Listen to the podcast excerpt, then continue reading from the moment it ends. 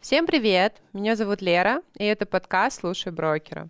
В БКС я работаю инвестиционным консультантом, и в последнее время мои клиенты часто спрашивают меня про Китай. Не все в него еще инвестируют, но вопросы, какие гонконгские бумаги стоит покупать и перекладываться ли в юань, я слышу постоянно.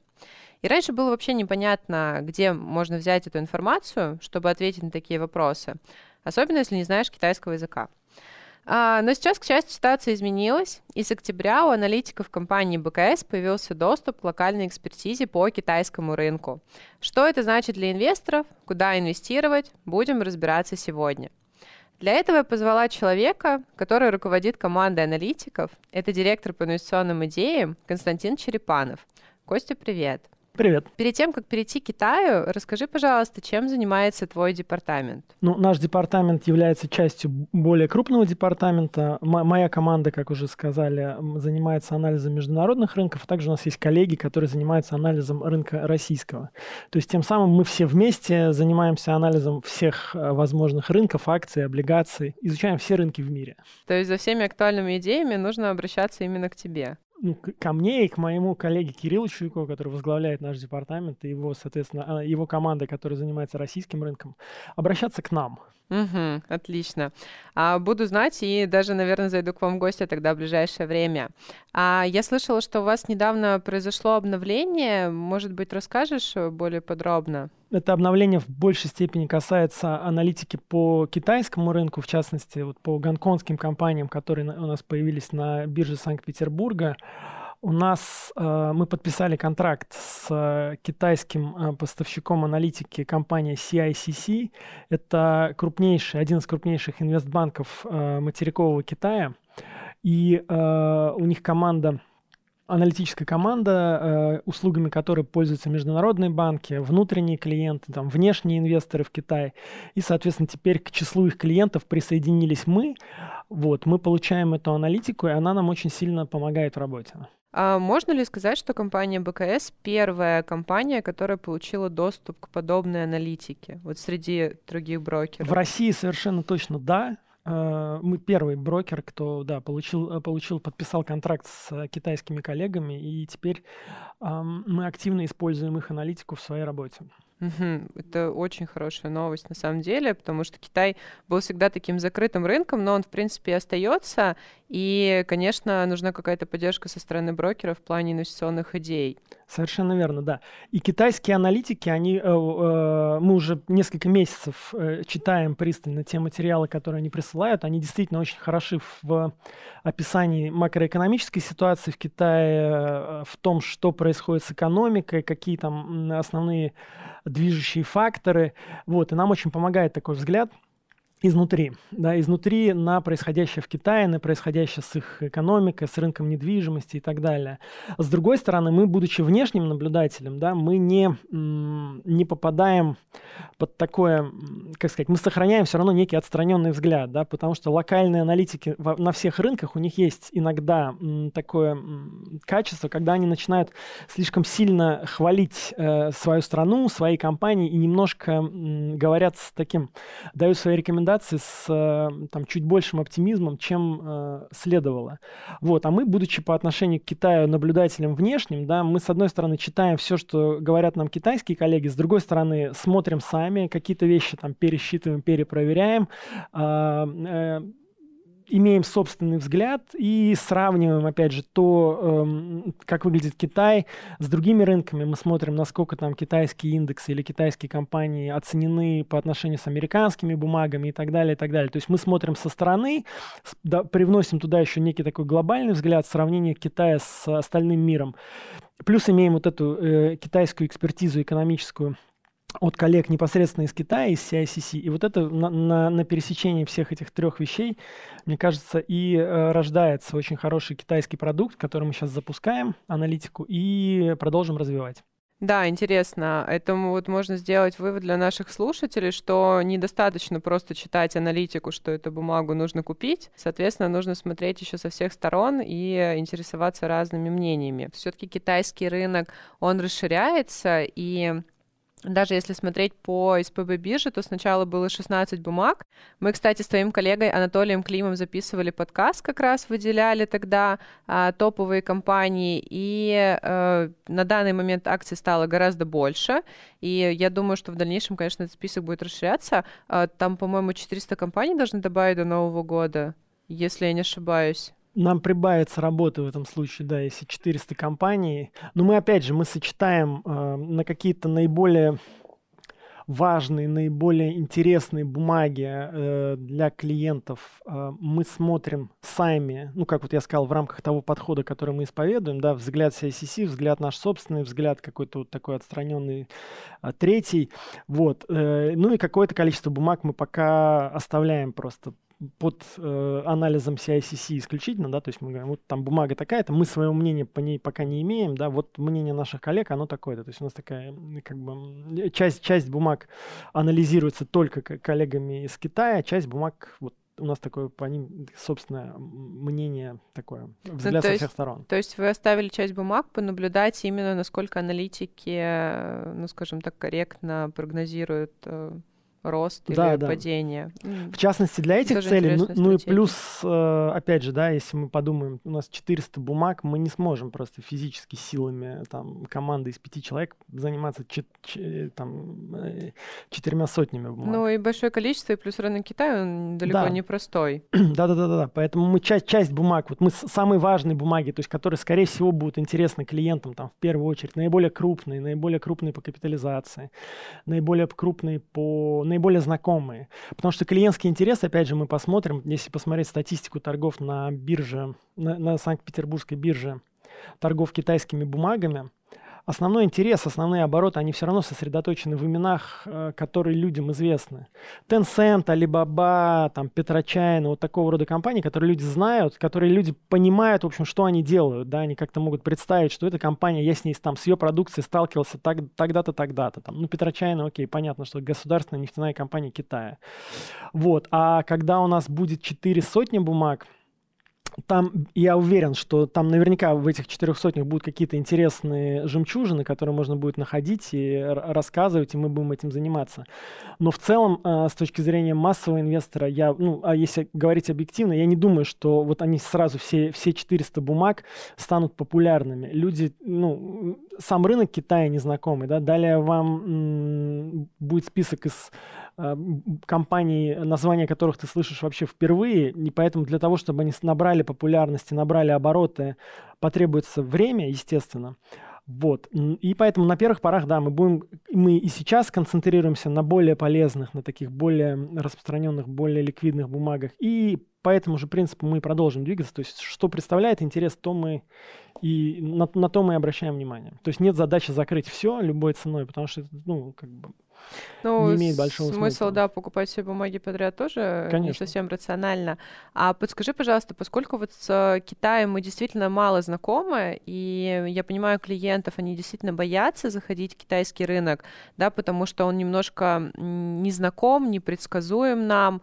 А вот, может быть, э, вы какие-то сейчас обсуждаете, ну, скажем так, фаворитов, которые, да, там клиенты наши могли бы присмотреться? Да, у нас есть список короткий. Мы стартовали с таким портфелем, э, который мы назвали «Китай для новичков».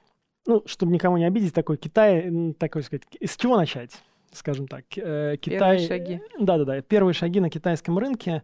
Вот, и здесь мы сделали, выбрали компании, которые характеризуются наиболее таким простым и устойчивым с нашей точки зрения бизнесом. Вот, и кроме того, которые ну, часть из них платит довольно э, высокие дивиденды, что тоже хорошо. Вот. И для того, чтобы э, клиенты все-таки ну, минимизировать вероятность убытков, да, хочется с чего-то начать. Пусть доходность будет не такая большая, как могла бы быть, но хочется, чтобы вниз она, доходность вниз не ушла, да, чтобы не, не было больших убытков. Вот. И из этих пяти компаний мы сейчас уже у нас одна пошла на пересмотр. Ну, там какое-то время проходит, мы пересматриваем структуру этого портфеля. Вот, и одна из них сейчас у нас выпала из обсуждения, но оставшиеся, я могу про оставшиеся коротко сказать. Это, во-первых, э, компания CK Hutchison. Это такой многопрофильный конгломерат китайский, у которой состоит из... Э, у которого, ну, как такая прямая аналогия, ну, такая как, отчасти прямая. Это АФК-система, грубо говоря, uh-huh. которая там много разных бизнесов под, одной, под одним зонтиком. Вот. CK Hutchison — это, соответственно, розничная торговля, портовое хозяйство, логистика, транспортный бизнес, телекоммуникации, финансовые услуги, то есть такой как большой диверсифицированный холдинг. Вот, там э, низкие мультипликаторы были на, на, на этот момент и сейчас остаются, и э, довольно привлекательная дивидендная доходность. Вторая компания, это э, называется China Life Insurance, это, как из названия понятно, это страховая компания, крупнейший страховщик э, в, в материковом Китае, там 40 место в глобальном списке Fortune 500. Ну, собственно, очень большая, большая страховая компания, довольно устойчивый, хороший, хороший бизнес, который тоже торгуется с Э, с низким мультипликатором и которая чувствует себя, как правило, лучше рынка, я имею в виду лучше, лучше индексов китайских, она такая довольно устойчивая акция. Вот. Далее компания Гили, э, да, или Джили, произносится по-разному, ну, я думаю, что в нашей стране она уже известна, это производитель автомобилей. Соответственно, китайский авто, э, автопроизводитель с такими очень масштабными планами роста, там, увеличить на, на, на 30% выпуск автомобилей в ближайшую пятилетку, с низким долгом, что для автомобильной отрасли хорошо, с потенциалом выплачивать дивиденды. Соответственно, эта компания нам тоже показалась привлекательной на тот момент. Э, и сейчас, ну, я когда говорю на тот момент, на момент старта портфеля, но на данный момент она в нем э, остается. И далее, э, четвертая в нашем портфеле компания, которая называется Tectronic Industries. Это компания-производитель инструментов, ну, как бы инструментов строительных, э, как вот Black Decker, например. вот. И эта компания крупнейший производитель инструментов в мире – вот. Бизнес ее растет не так быстро, как у каких-нибудь там IT э, или там биотехнологических стартапов, но тем не менее он растет все равно с такой с корреляцией с, к мировому ВВП, к мировой строительной индустрии, к мировой промышленности. Вот. Э, обеспечивает такой стабильный рост э, без резких каких-либо колебаний, тоже привлекательный по мультипликаторам компания и нам представляется для вот таких начальных инвестиций тоже весьма и весьма подходящие. Вот этот портфель вы смотрите на долгосрок или в короткой перспективе? Мы смотрим, вот я честно скажу, я такой вопрос э, люди часто задают, вот долгосрочная перспектива, краткосрочная перспектива. У нас нет таких, не, нет таких целей, да, мы, мы не пересматриваем эти э, позиции в этом портфеле часто, да, то есть уже э, с момента начала прошло уже полтора месяца. Вот условно говоря, э, полтора месяца, и сейчас э, из пяти компаний одну мы, возможно, поменяем. То есть вот такое, да, и если этот портфель, он будет просто существовать во времени вот постоянно, да, и в каждый момент, когда э, клиент к нам приходит и говорит, вот я хочу начать, э, я хочу начать инвестировать в Китай, с чего мне начать? Вот будет готовый портфель. Соответственно, в нем что-то будет меняться, но мы не ставим себе целью держать обязательно те или иные бумаги там долго или недолго, в зависимости от ситуации. Мне ну, кажется, ну, да. Да, то есть, по сути, вы выбрали компании, которые интересны с потенциальной доходностью, но в любом случае это активное управление, оно может быть там а, и раз в месяц, и в полтора, то есть в зависимости от ситуации, но это, грубо говоря, ну, надежные компании, скажем так, которые можно рассматривать. Мы не ставим себе целью торговать часто, но если, если что-то происходит с позициями, которые в нашем портфеле, например, выходит отчетность, то есть меняются какие-то фундаментальные показатели компании, раз, и за бортом там в, вне этого портфеля есть что-то более привлекательное, вот это, да, почему одна компания может быть заменена на другую. Не, та, не то, что та, которая была в портфеле, с ней что-то случилось, там никто не разорился, никто не взорвался, все, все нормально. Вот, просто есть что-то лучшее, там как бы бизнес, бизнес у той или иной компании в нашем портфеле чуть-чуть притормозил, а там э, за пределами портфеля есть кто-то, кто растет быстрее и там торгуется по более низким мультипликаторам, мы их меняем. Вот, а дальше вот, собственно, мы, и мы будем продолжать по такому алгоритму двигаться, и в зависимости от изменения внешних условий, либо там э, что-то происходящее в этих компаниях, мы будем так аккуратно менять, не агрессивно, не часто, спокойно, но с целью такой, чтобы всегда был портфель. То есть, чтобы он, во-первых, естественно, показывал доходность, там, начиная со своего, э, с, с момента запуска, и второе, чтобы он всегда просто такие, как бы, представлял собой такое окно в Китае, да, вот для, для человека, который хочет э, именно э, погрузиться сделать первые инвестиционные шаги, такие включиться в эту игру, быть защищенным от сильных просадок, И с этого, я думаю, да, чтобы, чтобы начинать было спокойно. Ну, живой активный портфель, с интересными перспективными компаниями. Вот мы сейчас говорили, да, про портфель для клиентов, а ты сам инвестируешь сейчас в Китай? Я сейчас жду, а, мне не совсем комфортно в силу там определенных причин инвестировать сейчас просто в отдельные бумаги. Я жду запуска фьючерса, про который говорила биржа СПБ, то есть они активно, или Мосбиржа, по-моему, ну, скорее Мосбиржа, да, потому что на, на Мосбирже есть семейство фьючерсов на иностранные индексы. Вот, и мне, мне лично э, комфортно было бы инвестировать просто в индекс э, какой-нибудь, да, э, гонконгский индекс, либо там MSCI China, в зависимости от того, что они предложат. Вот, чтобы, э, ну, да, чтобы как бы быть сразу по определению сильно диверсифицированным, мы как-то вот такой играть на макро на макроэкономике скорее, нежели на отдельных компаниях. Но это мое, мое личное, даже не сколько предпочтение, это мои личные сейчас просто обстоятельства, в которые я сейчас э, не могу раскрыть детали. Но в целом я абсолютно не против, э, не то что не против, я этим всегда занимался и э, инвестировал в отдельные бумаги. Просто сейчас многое за последний год поменялось, да, американские бумаги несут в себе определенные риски, Поэтому от такого инвестирования в отдельные бумаги я пока на время отошел. Вот, но как только ситуация поменяется, риски снизятся, и можно будет опять инвестировать безопасно в отдельные американские бумаги, либо в отдельные гонконгские бумаги, я непременно к этому вернусь сам лично, потому что, да, это мне, мне всегда это нравилось, нравится, я буду продолжить это делать, это очень интересно. Так, хорошо. А, Кость, а я вот вначале говорила, что, в принципе, Китай интересен, и интересна валюта Китая. Стоит ли покупать гонконгский доллар? А, объясню. Сейчас многие клиенты перешли там в гонконгский доллар и в юань в связи с тем, что у них была валюта, доллары либо евро, и они переложились. А вот мне интересно твое мнение по поводу, наверное, стабильности этой валюты, угу. либо, ну, гонконгский доллар и юань. Ну, гонконгский доллар э, в отношении ее стабильности больших сомнений нет, потому что там э, управление по финансовым рынкам Гонконга обеспечивает жесткую привязку гонконгского доллара к э, доллару США. Там колебания там сотые, э, сотые доли процента. Вот, поэтому гонконгский доллар, это, он, он жестко привязан к доллару США, это равносильно вложением просто непосредственно в доллар, но в условиях нашей страны э, гонконгский доллар не попадает в список недружественных валют. Да? То есть он такой, он, грубо говоря, это как доллар, но, но, но дружественный.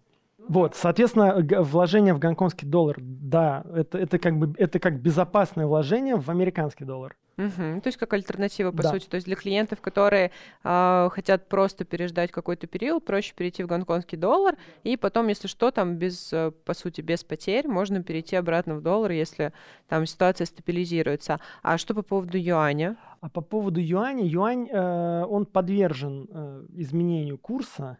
И здесь, э, ну здесь какая штука? Здесь э, он сам юань пока себя не очень уверенно чувствует против американского доллара, потому что э, разные как бы монетарные циклы. В США высокие ставки, высокая инфляция, высокие ставки, как следствие доллар, э, доллар очень сильный. В Китае наоборот, инфляция низкая, ставки низкие, то есть прям цикл ровно, ровно в противоположную сторону, в этой связи юань, юань слабый. Поэтому есть риски того, что юань относительно американского доллара будет ослабляться. Вот. И в этой связи пока вот если хочется стабильности, то лучше, лучше доллар гонконгский. Вот. Но как только начнется замедление, какой-то такой более ощутимый цикл э, замедления ставок процентных в США, то тогда, а, возможно, и юань станет э, таким более, более привлекательным. По юаню я вижу, в принципе, там и на банке делают э, депозиты, да, там с неплохой ставкой, и какие-то готовые решения, облигации выпускают, но я не вижу подобных облига... облигаций в гонконгском долларе. Видимо, это связано с, там, с юри- юридическими ограничениями и с э, какими-то особенностями там, валютного, валютного контроля либо движения валют. Вот, но ну, тем не менее, все равно гонконгский доллар, вот если, если есть возможность купить гонконгский доллар вот как, как таковой, в отношении к доллару он, он, он, он более стабилен. С рублем и юанем тут ситуация какая, что у нас есть курс, э, грубо говоря, рубль относительно доллара стабилен, юань относительно доллара немножко слабеет. Соответственно, юань также немножко слабеет относительно рубля. Вот такая картина. Поэтому как бы держать юани, вы, держа юани, вот просто юани, вы, есть риск, что он будет слабеть относительно, и относительно рубля, и относительно доллара. Держа гонконгский доллар, у вас будет все стабильно относительно, ну, относительно доллара американского и относительно да, рубля. рубля. Если рубль, вот, вот у нас он же стоит уже давно на, на, на уровне 60 рублей за доллар. Угу. Вот, если это остается, то... Ну, в любом случае, как бы диверсификация наше все. Вот. Тоже правильно, да. Да, но да, гонконгский доллар, он, конечно, в этом плане поинтересней. Кость, а что можешь посоветовать нашим слушателям, которые вот еще не вошли в Китай, но, скажем так, планируют. Может быть, какая-то аналитика, либо какие-то там новости почитать. Да, во-первых, желание почитать что-либо предварительно, прежде чем э, инвестировать, это прекрасно, это можно только, только приветствовать, правда, это, это, это, это совершенно правильный подход. Вот. Ну так, смотрите, на, у китайских компаний не всегда просто разыскать их отчетность и не всегда просто понять, э, там, что в этой отчетности говорится. Там, возможно, какие-то особенности ведения бизнеса, особенности бухгалтерского учета, даже если сама, э, сама аналитика, на, сама, точнее, отчетность на английском языке. Вот. Поэтому если, если что-то читать про Китай, опять же, в зависимости от того, какие у вас есть возможности э, доступа к иностранным СМИ, здесь такие стандартные, в общем, вещи. Э, Bloomberg, как, вот, как сайт Bloomberg, да, у них есть, собственно, сайт, информационное агентство, там много, много статей, они очень много. Сейчас, в принципе, на Западе очень много пишут про Китай. Потому ну, что... это логично, просто нужно знать... Э, я так понимаю, отчет сейчас на английском языке приходит только. Да. То есть какого-то перевода на русский вряд ли мы найдем. Нет, сами, сами китайские компании точно ничего на русский переводить не будут. Вот. Поэтому если про, про, про, почитать про Китай как про страну с экономической точки зрения, на нее посмотреть и так далее, то это, ну, такие стандартные, в общем, э, если есть такая возможность, там, Wall Street Journal, Financial Times, Bloomberg, Economist, вот какие-то такие вещи. Вот. Непосредственно аналитика такая специализированная, ее тоже не так много. Ее пишут китайские банки, вот в частности CICC, но там тоже английский язык. Она прям в открытом доступе? Нет, нет, она, она тоже То не в открытом это через доступе. Кого-то. Это через кого-то, угу. через брокеров, ну, через нас, в частности. Мы, опять же, мы э, через нашу аналитику, я бы так сказал. Потому что мы, мы смотрим на э, то, что пишет CICC, часть мы непосредственно э, там, переводим. А, часть мы используем для каких-то собственных дальнейших выводов. Вот. Но в целом, действительно, да, рынок э, довольно сильно, ну, он такой, китайский рынок, он своеобразный, он во многом закрытый, он такая, существует сам по себе.